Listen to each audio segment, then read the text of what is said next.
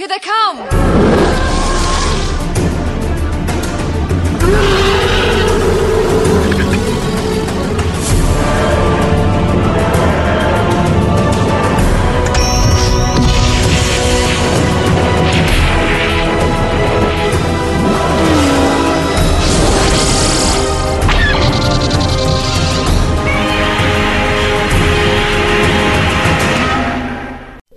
Hello, and welcome to episode 49 of Effectively Speaking, the podcast that takes a look at some of the special effects sequences of film and television, be they classic, average, or duff. I'm your host, Eric Moore, and for our second Christmas set subject, I'm joined by Kelly Hogaboom to discuss the kitchen scene in Gremlins. If I talk? I'm kind of nervous when I take tests. Hello, Kelly. Good afternoon, Eric. Good afternoon. Um, Kelly, Gremlins, um, were you old enough to see it in the cinema? You know, I was, but I didn't see it in the cinema. So I would have been about seven when this came out, and um, because it's it's 1984, right? Yeah, summer of 1984. Okay.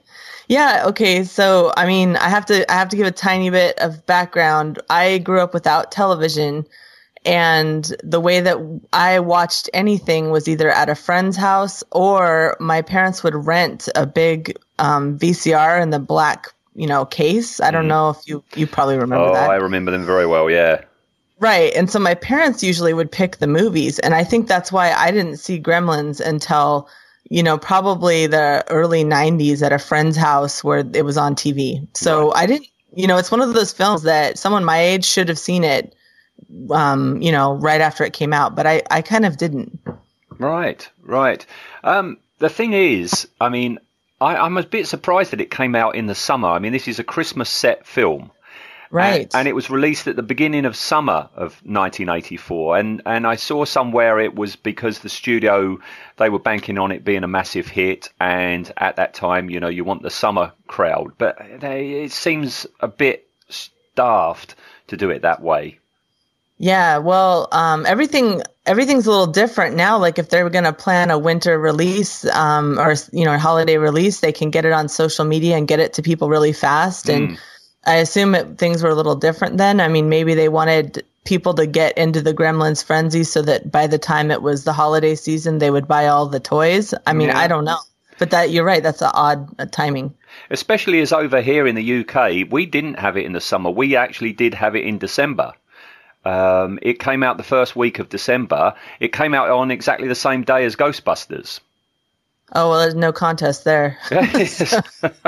So does that mean you remember it coming out? Like you went and saw it, or no, no, I was showing it. You know, I, I, I, I was a Oh, projectionist. projectionist. hmm And And, there's a projectionist. Uh, I I noticed that in the film there's some projectionist stuff. Oh, there is, yes, and and I, I remember watching that. You know, um, when the film first came out, it, it's like you get in an awful lot of um, uh, uh, film depictions of what a projection box, um, how it operates, and what it does, and um, everyone seems to think that the whole film will fit on one reel. You know, Right.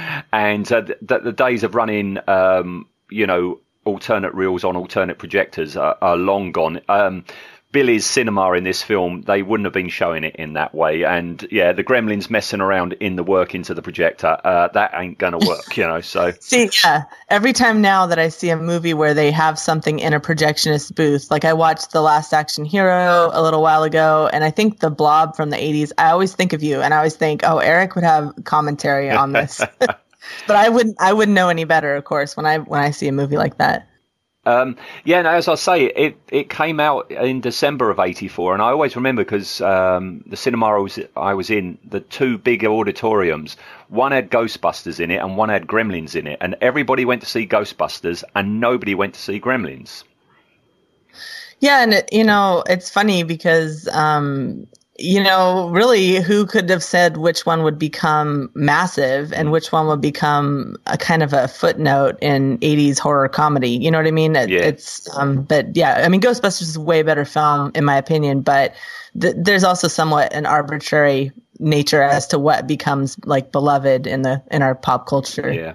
They're also quite similar. You know, they've got dark humor. You know, they are cult films. But, you know, Ghostbusters, it had the Ray Parker song, didn't it? It had, um, Um, you know, it had all the merchandise in it. It had the iconic Ghostbusters logo, which was just absolutely everywhere. You know. Yeah. Yeah. So yeah, I, I, I just remember not many people going to see Gremlins, um, but I actually prefer Gremlins over Ghostbusters because it is so effects heavy. I I, I enjoy Ghostbusters, and you know the humor in it is great, but there, there, there's far more you know in the way of practical effects going on in Gremlins.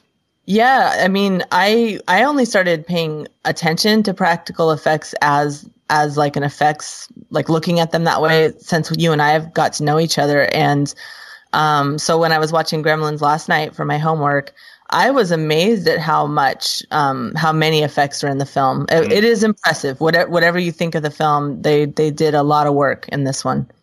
Yeah, I also I, I've got great fondness for this film because you know it has got so many nods to other films, TV shows, you know, pop culture and everything. You've got so many actors in it that you know. Joe, Joe Dante is a fanboy, isn't he? He's a movie Yeah. fanboy. He's a science fiction, horror, fantasy fanboy, and if I was him and I had access to all these people and the budget and stuff, this is the sort of thing that I'd be making. I'd be putting all my heroes into my films, you know. Yeah, there are tons of references and tons of clips of other films in the background, and I mean, there were, um, you know, I didn't even catch all of them, uh, you know, and I and I know a tiny bit about about film history, so that was that was a pleasant surprise as well, because like I said, I hadn't seen this film in like thirty years.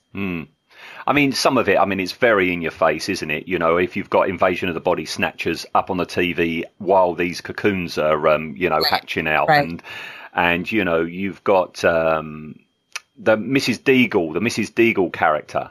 Uh, you know, this very nasty lady in it. She's a mix of uh, Mr. Potter, I Yes, thought, from right. uh, It's a Wonderful Life. I mean, the, the high street in this in this town looks exactly like the high street in uh, It's a Wonderful Life. Mrs. Deagle is Mr. Potter, plus um, the human incarnation of the Wicked Witch of the West from Wizard of Oz. I always think, you know. That first scene with her was definitely a reference to Wizard of Oz, and of course, they also show a couple clips from It's a Wonderful Life. So Yeah. yeah, there's you know, some of it was heavy-handed, but it, it was very cute. It's not subtle, is it? The referencing.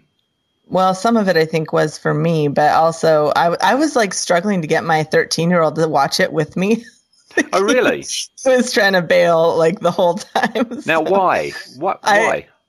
I don't know. I mean, my kids, uh, you never know what they're going to like and what they're not going to like, but I suspect it was less about the film and more about the fact he wanted to play uh, games online with friends. So- Yeah, yeah, yeah, yeah. That, that, that's the youth of today, isn't it? Yeah. All right. Okay. Well, we'll we'll get into this sequence then, shall we? All right. Sounds good. All right. So um, let's go ahead and have a clip.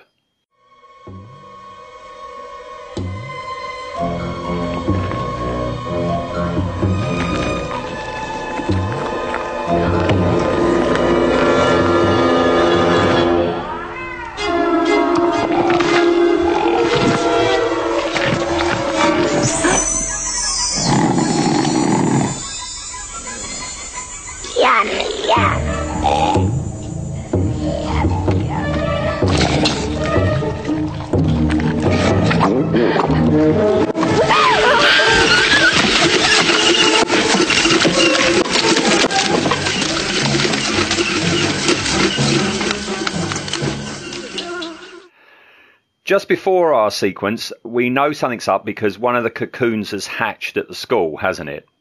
Right. Um, now, has it actually killed Mr. Anson? Because Um, I think it has, or it, it's hasn't it ambushed him, but we don't know that he's dead yet. Isn't that where we're at in the film? well, you, you kind of like see it grab his arm, and Yes. um, and the next time you see him, he's got a hypodermic in his buttocks. So Right. I guess you've got to infer he, he, he's a goner. Yeah. Yeah, there was like okay, the the whole tone of this film was so strange because that's the first really nasty like that's the first murder. Hmm. And then it just goes there's a lot more murders and I didn't find them nearly as funny as the film score seemed to be telling me to find them. So but yeah, it, it's pretty heavily implied that he's dead. Yeah, I think um, watching it because I like you, I haven't watched it for a very long time either. I think maybe the idea about because yeah, you're right. i you know, it's away from the sequence we're going to talk about today, but sometimes some of the uh, the deaths that happen, you know, you have got this quite cheerful music, and I'm wondering if that was a way to alleviate, you know, the nastiness. If you put this music over the top, maybe you're taking, you know, some of the the grimness away. Maybe. I think horror comedy is a hard note to get. If you're going to actually kill people on screen um, and then make it funny, I think it's just hard, a hard thing to pull off. But when it's pulled off, it's excellent. Mm-hmm. All right. Okay. So Frances Lee McCain, she's Lynn Peltz. Peltz, it is Peltzer, isn't it? Lynn yes. Peltzer, Billy's mum. Uh, and she's at home and she's making gingerbread men. And... Which are the most disgusting looking gingerbread men I have seen in my life. Yeah, it's an oddball family, this, isn't it? You yes, know? it is. Yeah. I mean, the dad's like pretty much physically absent and sort of mentally and emotionally absent. And yeah. she's like super, super supportive, pretty sweet mom, but she's kind of a goofball. Um, yeah, she's so she's frosting these gingerbread men like I mean, that kitchen is was gross before all of the events that we're about to talk about. It was yeah. just like, ugh. Um, but she hears the noise of Gizmo. He's being, well, tortured basically upstairs, isn't it? You know, he's on the dartboard having darts being thrown at him, and then they, they chuck him down the laundry chute. Um, do you have laundry chutes in houses in America? I've never known a house over here have a laundry chute in it. We do. We have a lot of Victorian houses where I live, and we do have laundry chutes. I've never ah, lived right. in a house with one, though. Okay, yeah. So he gets chucked into them with the uh, the line "Gizmo Caca," Um, I like the sound design of this film. You know, I mean, uh, the uh, all the sound effects and you know the well, they are voices, the Gremlin voices. You know, they're mm-hmm. pretty well done. You know. hmm Yeah. So she goes to head up to Billy's attic room, um, armed with a knife, when the phone rings, and uh, and it's Billy who's you know trying to warn her to get out of the house, but the lines are cut along with the whole phone home line, you know, from the Gremlin. Um, again, there, there, are so many references to other films in this film. Um, I think maybe thinking about it, if if there hadn't been the comedy music over, you know, the violence and the deaths, if it wasn't so so, so obviously self-referential to other films, it would be more of an out and out horror film, wouldn't it?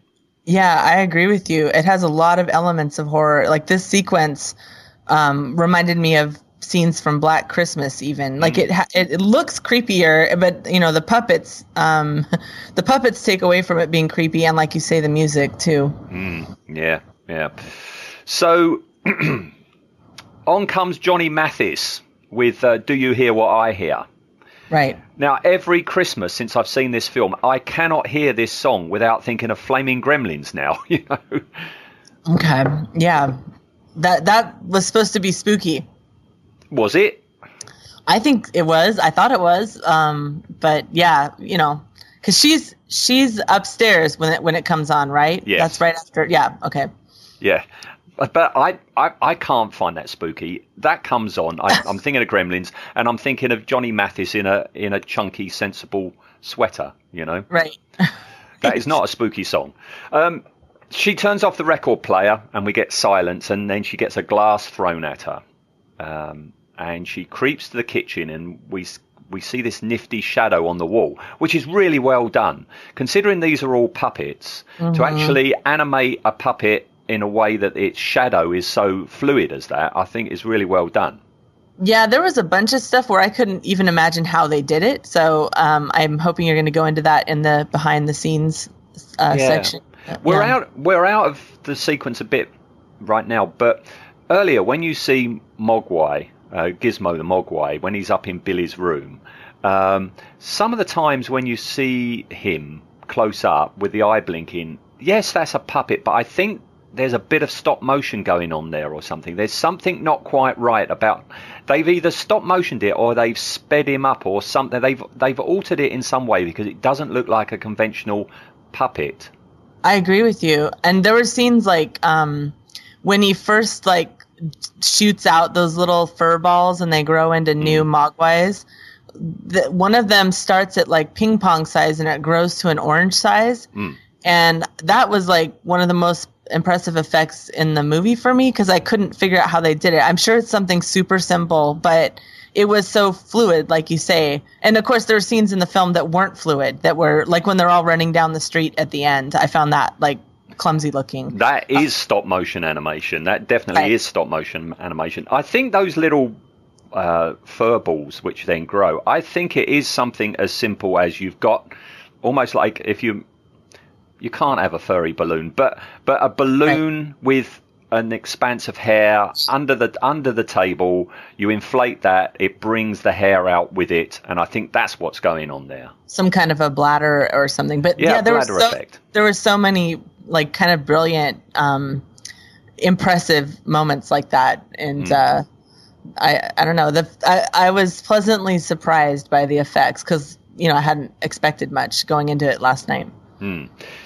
Ma, she, she creeps into the kitchen and the camera pulls back to see a gremlin. It's our first proper, proper, you know, sustained look at him. We've seen him briefly in a cupboard, you know, leaping out at Billy at the school. But here, here we've got a, a, a sustained shot of him. And uh, we see him munching on a gingerbread man. Oh God, yeah. And, he like snarls. He does. He sort of hears her, doesn't he? He, li- Yeah. he lifts his ears up and he ear up and he snarls and then goes yum yum. Oh, yeah. And then he climbs into the open top blender. Now, I'm presuming this is a, a, a Peltzer device because Yes. there's no health and safety here, is there? No, it was a weird device. I mean, it had Peltzer's logo on it, and it was clearly some kind of mixing bowl, but it was a huge bowl without a lid, which Yeah. I don't understand why you would have that at all. Um, but yeah, he climbs in it, and she pretty quickly, um, you know, darts forward and turns it on to kill. Like she's just straight up ready to murder this thing Yeah. right away, just like boom. she, she, in this sequence, she's almost like Ripley, you know, from Alien. You know? she was she was ready to just i mean there was like i would have run out the house and Yeah. called the authorities but she just goes in and, and proceeds to murder like three creatures Yeah, and she turns it on, and uh, we get the icky green muck everywhere, Yeah. don't we? yep black green blood yep Yeah, nice and gross. And we cut back, and it's still spinning because his legs are sticking out the top, going round and round. right and she and she turns that off. Now, I I haven't seen any behind the scenes video of you know the uncut, um, you know, uh, effects footage to just see how graphic it might have been, but then they maybe toned it down and just had the ickiness. Yeah i read somewhere that the film was supposed to be even darker when it was first kind of put together so i like you i don't i don't know what that would have looked like but yeah Mm. that that scene's pretty gruesome like for a kids film This is I, I I was going to mention about this. I mean, I don't know what the certificate was in uh, um, America. Over here, it was a 15, um, and it's just actually recently been downgraded to a 12. But yeah, it, it, it is it is quite strong, isn't it? I think it's PG 13, and I think the uh, film kind of pushed the envelope on that rating, um, or what we call rating, what you call a certificate. But um, yeah, it's, I don't know. I mean, it just depends on your. Like like today, I don't think of it as that gruesome because of this kind of thing you can see today online, and um, but at the time, I think of little a little eight year old going to the movie with his mom or you know renting the movie. I, I think he'd be terrified, but I don't know, maybe. Yeah, I went on the BBFC site to, you know, just check on it, and, and that's where I found out it's now a 12A, and it has the list of the things, reasons why, you know, it was given a 15. And yes, it is the violence, it is the peril. It's also the whole Phoebe Cates thing about her dad being Oh stuck up the chimney. Yeah. that story was intense. Okay, so I just looked it up and it said um, Indiana Jones and the Temple of Doom and Gremlins, which Spielberg produced, were rated PG upon their release and subsequently criticized for not being kid appropriate. To avoid being slapped with an R rating in the future, Spielberg suggested that the MPAA add a rating between PG and R. On August 10th, 1984, Red Dawn became the first movie to be released with a new PG 13 rating. So this movie was kind of um, responsible, Yeah. one of the two films. That's that's pretty interesting. Yeah, and, and you know, it, it's just, it became a new benchmark, didn't it? You know, I guess, yeah. after that. Yeah. Right, so plates are being thrown at Mar here, and um, and she uses a tray as a shield. Um, and she stabs to death the one that's Yeah. throwing the plates at her. She just goes for it. Yep, she is on it. It kind of is weird. So there's two more gremlins that attack her, and they kind of wait their turn, right? Yes. Because the, second gremlin waits till she's all done uh, blending up the first gremlin, starts to throw the plates. She's using that TV tray as a shield, goes in with a giant knife, stabs that thing to death. Yeah. And then she's kind of like staring at it, like Yeah. looking like she looks like Arnold Schwarzenegger after he's like broken someone's neck in an action film. She's all sweaty and like, Yeah, it's like she's gone psycho. yeah, she's she was yeah. So then I can't remember what the third gremlin he throws something at her. now, the next one is in the door of the microwave. He's standing in the microwave. Yeah, but he he he scares her somehow because she turns around and grabs the flea and tick spray that she had on the counter. That's right, yeah. the Gross and sprays him, and he conveniently backs into, into the. the, oven and so she can shut the Oh. door and turns it on. See, I'm thinking as well, you know, for the certificate thing, if you're showing children you can put animals in a microwave. Yeah. Maybe Oh. that's something to do with it. Yeah, that um I've ne- not a fan of uh you know, did you ever watch Snakes on a Plane? Yeah. Yeah. You remember they threw the snake in the microwave Yeah, and yeah, the, yeah. the guy punched the button and the button on the microwave says snake like you know there's popcorn coffee that's a pretty funny funny moment Yeah, because I know over here um, when I was young that a, a no-no on television or films was to show uh, children playing near a washing machine. You Right. know, in, in case they got in and the Yeah. door was shut, you know. So it might be something like that. Maybe that actually went towards the certificate as well. The death by microwave. well microwaves couldn't have been they might must have been kind of a new thing in kitchens in 1984 I know we certainly didn't have one. You know, not Um, at all.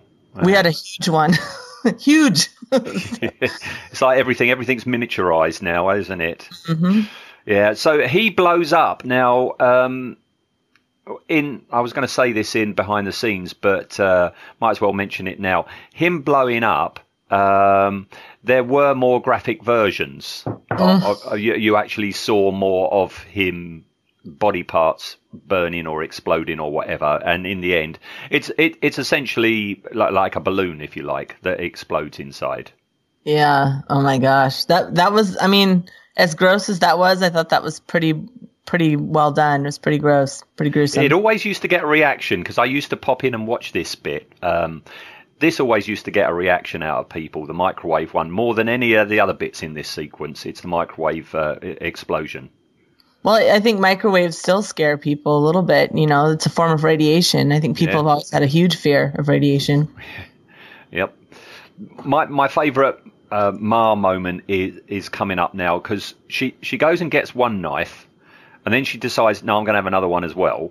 And just before she sets off, uh, she gives the the microwave such a look before she sets off. Oh, I don't, I don't remember that. Yeah. she she leaves the kitchen and she goes off into into the living room and we're meant to believe there's one in the stocking above the fireplace, aren't we? Yep, she sees some movement in the stocking. I was a little worried it was somehow Gizmo, and um, you know, Right. in there, but it wasn't.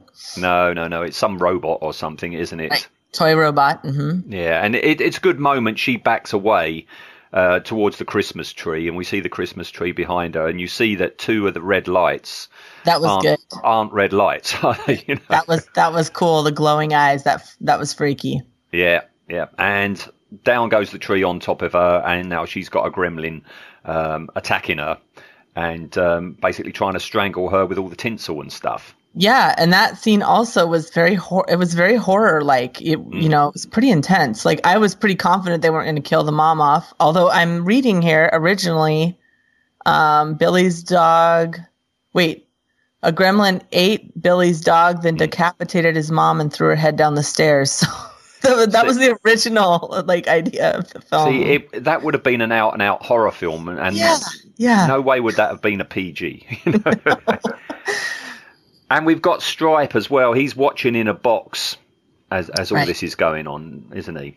Yeah, and I, I mentioned on Facebook last night, I've been misremembering Stripe's name. I've been thinking his name was Spike for like Yeah. 30 years, but it's Stripe. Okay. Oh, Spike! Spike. Spike is the bulldog in Tom and Jerry.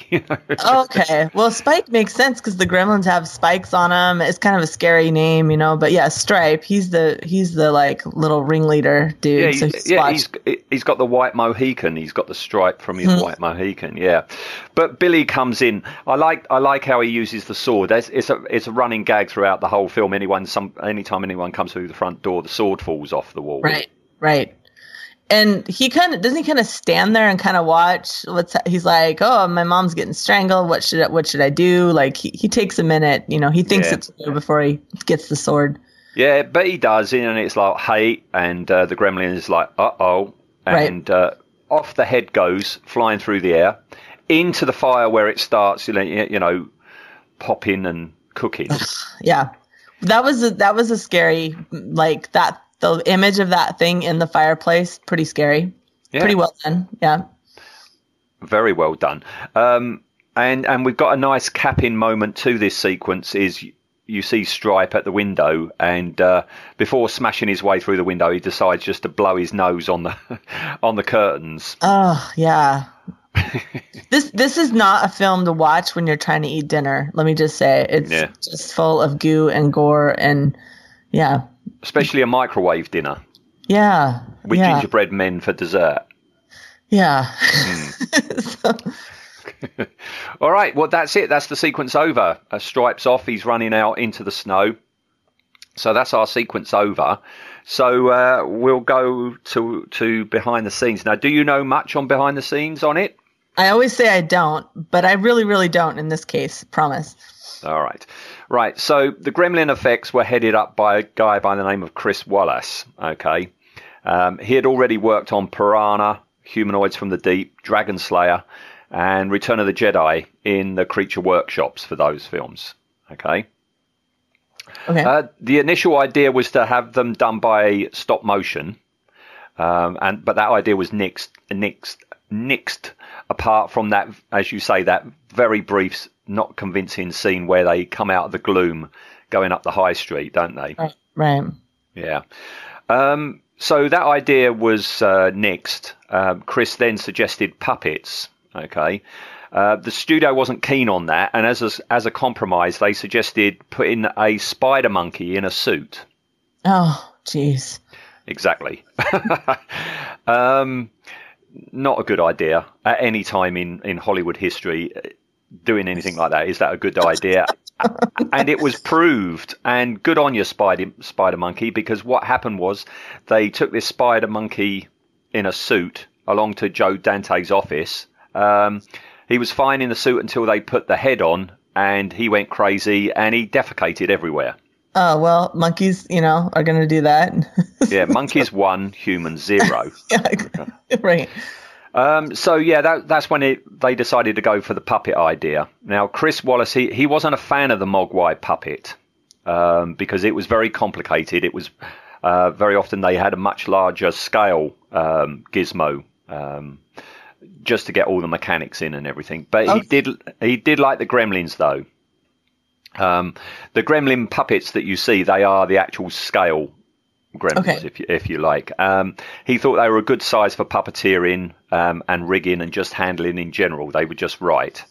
Um, Gizmo was far smaller, and that just made things much more complicated. Sure. Um, there are a number of styles of gremlin puppets, each with uh, a varying degree of complexity of uh, facial and head movement. You see that um, um, particularly in the cinema sequence near the end, don't you? You've got a ton of different uh, faces on them. Right. Yeah. Um, now they all range from simple open closed mouth puppets to the super gremlin. Now the super gremlin, he had a system for the arms and hands, and he had a full range of facial and head movements, as well as bladder effects as well. He had the tubing in there for bladder effects. Okay. Uh, but all that, all that complexity that made up him, it resulted in in him having 64 cables coming Okay. out of it, and uh, he weighs weighed a ton, but he was the most versatile. Okay. Now, um, when they made the film, they couldn't have the sets built up on raised platforms like most puppet films. You know, you got a Muppet film or whatever. You you, you raise your set up um, on a platform. Uh, Okay. The budget the budget didn't cover that. They just didn't have enough money to do it. But there was a guy by the name of Jim Spencer. He was the production designer on the film, and he came up with the idea of at Warner Brothers there was a stage that had a swimming pool in it. And what he did was they drained the pool and they built the sets over the swimming pool. So the puppeteers went down into the swimming pool, and that's how they did it. Very clever. Very clever, isn't it? And that wasn't that had nothing to do with the swimming pool that was in the film, though. Totally no, no. Okay. no, no, no, no. Um, usually the puppeteers would be working from beneath the set, and Chris Walas would be on the set. Um, Joe Dante would pass on to Chris what he wanted, and he would pass that on to the puppeteers below via radio. And he had a, like a video monitor, so he could see what was going on and everything. Okay. Okay. Um, I don't know if you spotted it, but did you notice how they reference Joe Dante's The Howling? There was a smiley face on the fridge door. I didn't um, notice that, but the beginning of the film reminded me of the beginning of The Howling quite a bit. Hmm. Um, just the setting and down the alley and all of that. But no, I did not see the smiley face. It's also the lighting, you know, when Yeah. when when the father's going through Chinatown, the lighting is very similar to, to The Howling, isn't it? yeah. Yeah, um, yeah. The microwave, the gremlin in the microwave. It it was a shot that the effects crew they never thought it would actually make it into the film because they thought it was so over the top. They thought, well, they'll that they'll never pass this. Okay. Right. Um, they shot it twice. As I say, the first take it was rejected because you just too, saw too much of the gremlin exploding, and and the second one was what we see. It's basically a balloon or something, you know, just filled with goo exploding. Yeah. Now we've we've been talking about you know this this film could have been darker than it actually ended up being, and um, there was a scene um, just after Lynn uh, stabs the gremlin to death in the kitchen. That there was an unused effect of the gremlin trying to pull the knife free from its body. Okay, but that was considered too dis- di- distressing. Okay, You know, it's so interesting in this film because the whole they don't like from the very beginning the creatures aren't treated with any empathy. Like even Gizmo is treated. Do you remember when they first get water on him and he starts to thrash around and scream in pain and these, he's in a lot of pain, isn't he? and the two young men, you know, Corey Feldman and um I forget his name, the um Zach, uh the the lead Billy. They Billy they don't they don't care at all. They like they give him no TLC they don't comfort him. I mean the whole film was weird it, to me it weirdly like I, w- I want to say it dehumanized the creatures but of course the creatures aren't human but the whole film was like that. And I just wonder if a scene of the if the creature was trying to struggle and pull the knife out of its body if that would make it too I don't know too much like a creature that was really suffering you know um, so I wonder if that's one of the reasons that didn't read well and they didn't want to put it in the film. I'll tell you what didn't read well with me as well is, and I, I guess it's you know just how I've changed as a person or the world has changed it. But watching the beginning of the film when uh, you know Dad finds uh, the Mogwai and everything, and it's like, oh, I want to buy that for my son for Christmas, and they're talking about a living creature. Yeah. You know, and when Billy sees Gizmo for the first time, what is it? And you Right. know, and it's like, but this is a living creature, Right. you know, and you're just treating it like an object. The, the whole film was like that. Of course, the film is very sensi- sensitive to the dog. The f- Yes. you know film, the film loves you know movies like dogs. They don't like cats um, Hmm. in, in films. But uh, yeah, no, I I noticed that. I mean, you know that I'm vegan, so I'm I'm super sensitive. So you know that's me. You know, not everyone's gonna. But I, I it was odd the way they treated the creatures from beginning to end. Um, It the, it felt it felt strange to me. But um, yeah. Anyway, moving on. Yeah, no. I tell you another thing that occurred to me when I was watching it is, you know, the the the the, the violence in it, the deaths in it. They are very cartoony, and um, a and maybe the treatment of the animals as well is is is very in keeping with something you might have seen in a in a Looney Tunes cartoon or a Merrie Melodies. And of course, in the bar at the beginning, you actually have a cameo from Chuck Jones. Who was lead animator on a lot of the Looney Tunes? Oh, I and um, yeah, yeah, he's the guy. When you see Billy, he's done a, a, a sketch of Mrs. Deagle as a dragon being slayed. The man that says, "Oh, that's you, you, you've captured her just right," that's Chuck Jones. Oh, cool. Well, I could tell. I could tell by the way they positioned that person that it was some cameo, but I didn't look up who it was. So that that's cool. Yeah, I, I don't know if one exists, but I would like to see an Easter egg page for Gremlins to say, look, this person was in that, this person is from this, you know, and, and just play spot the celeb, you know. Yeah. Have they have they put out a Blu-ray for Gremlins? I'm sure it's loaded with stuff if they have. It is on Blu-ray, but I don't have it. I've still got the bog standard, um, you know, DVD. You know, I mean, some of the some of the appearances are just so in your face. I mean, for instance, I mean, it's topical to us at time of recording, but Robby the robot's in it, isn't he? Right. He he strolls by at the convention that the Yeah. inventor is at. Yeah. Yeah, the five point three million dollar robot after being sold yesterday. I saw that. That's amazing. Yeah, I don't know who's maybe Joe Dante's bought it, you know, or Spielberg or somebody. Somebody, um, yeah, yeah, somebody with an awful lot of disposable income. Right. Now, I mean, have are you? Did you write notes for? Were you planning to talk about creature design? Can do. Well, I just I I've always I I don't like Gizmo. I don't find him cute, but I know that a lot of people did and have. I was wondering if you knew where they got the creature design for the gremlins because they are pretty cool looking. They're pretty iconic, um, pretty recognizable, and they have those little white um like dots on them that Yes. make them kind of look like a jungle creature. And I just I know nothing about who designed them or what their influences were. Well, it is Chris Walas. I mean, he he is the guy. Um, it, it all came from him. You know, we've got him to thank for it. The Mogwai as well. Um, I, I'm the same with you. I'm I'm not a big fan of Gizmo. The only time I like Gizmo, and it still holds up, I still find it absolutely astonishing. Um, my favourite Gizmo moment is when you see the sequence when he's in the attic with Billy on the first night, and it's a long shot, and Gizmo's from the back, and they're playing on that little electric keyboard, you know, and Billy's pressing a note, and then Gizmo sings it, and it's the way his ears move, and then the camera turns round, and you see your first proper shot of Gizmo, and uh, yeah, that is is astonishing, considering that's 1984 and that's a puppet. Yeah. I, I, I just think that's absolutely fabulous, that moment. Yeah, as far as puppets go, there's some good puppetry in this. Yeah, yeah. Right. Well, that's us at, at the end of the uh, behind the scenes, basically. Okay. So you know what happens next then. It's the rating. Go on. What do you think? Jeez. Well, I'm going to say for its time, um, I'm going to give. I, I always forget. Is this for just this sequence or for the whole film special effects? No, just for the sequence. I'm going to give the sequence um, probably a, a nine. I think it's really well done. It's well. It's well paced.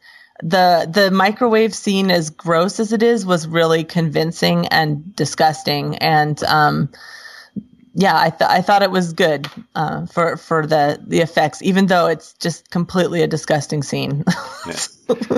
Well, I, I totally echo you in that, Kelly, but I'm not as generous. I'm giving it an eight. Okay. So that gives it an eight and a half. All right. Now, something we didn't mention is have you seen the sequel? No, and my husband told me there's a third one. Is that true? Is there a third one? Well, no, I don't think there's a third I didn't one. think there was. He said it took place in a lab, so I'm wondering if that was the second one. No, that's the second one. That's the one with Christopher Lee in it. Um, no. yeah, I haven't lo- seen the sequel.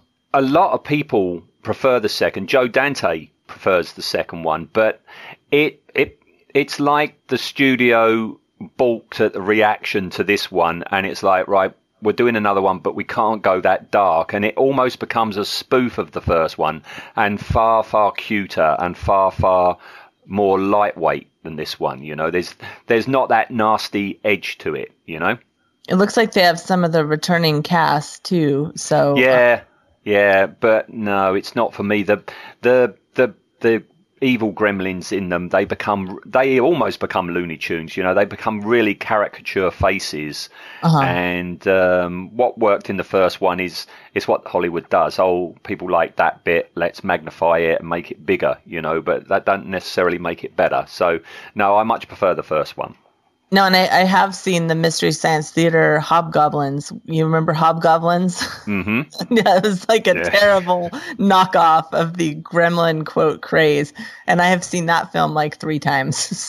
So, You can always guarantee there'll be a knockoff to any successful film, can't you? you know what? I wanted to do a podcast where every every time we have a an episode, we we pick a good film and then we force each other to watch a knockoff of the film because knockoffs are are awesome because they kind of highlight they're they're trying to go for whatever the original um you know nailed and they usually fail and it's just I I love you know I'm a B movie I'm a B movie fan so I've watched a lot of really really bad films so Yeah, you, you should do it.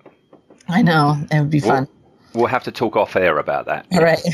All right. Okay. Well, that that's the show over. I'm glad no gremlins came along and interrupted the recording. Um, having said that, I haven't played this back, so I don't know actually if it has recorded. So And this is our second Gremlin recording because we did the, you know, um, We the- did, didn't we? Yeah, yeah, with the other two Gremlins. So we're probably done now, though, right? There's no more um, cinematic Gremlins out there, are there? I don't think so. Okay. No, I can't, them no, that that no, no. I think we've covered them all. Yeah, and that that recording went off without a hitch, so I think we're all right. Okay. All right. Okay, Kelly. Thank you for today. Thank you very much. You always give me the best homework. Wait till you hear what I've got in store for you next time. Oh, oh. Now you'll love it. All right. Cheers, Kelly. all right. Have a good night. All right. Bye bye. Bye. That's all, folks.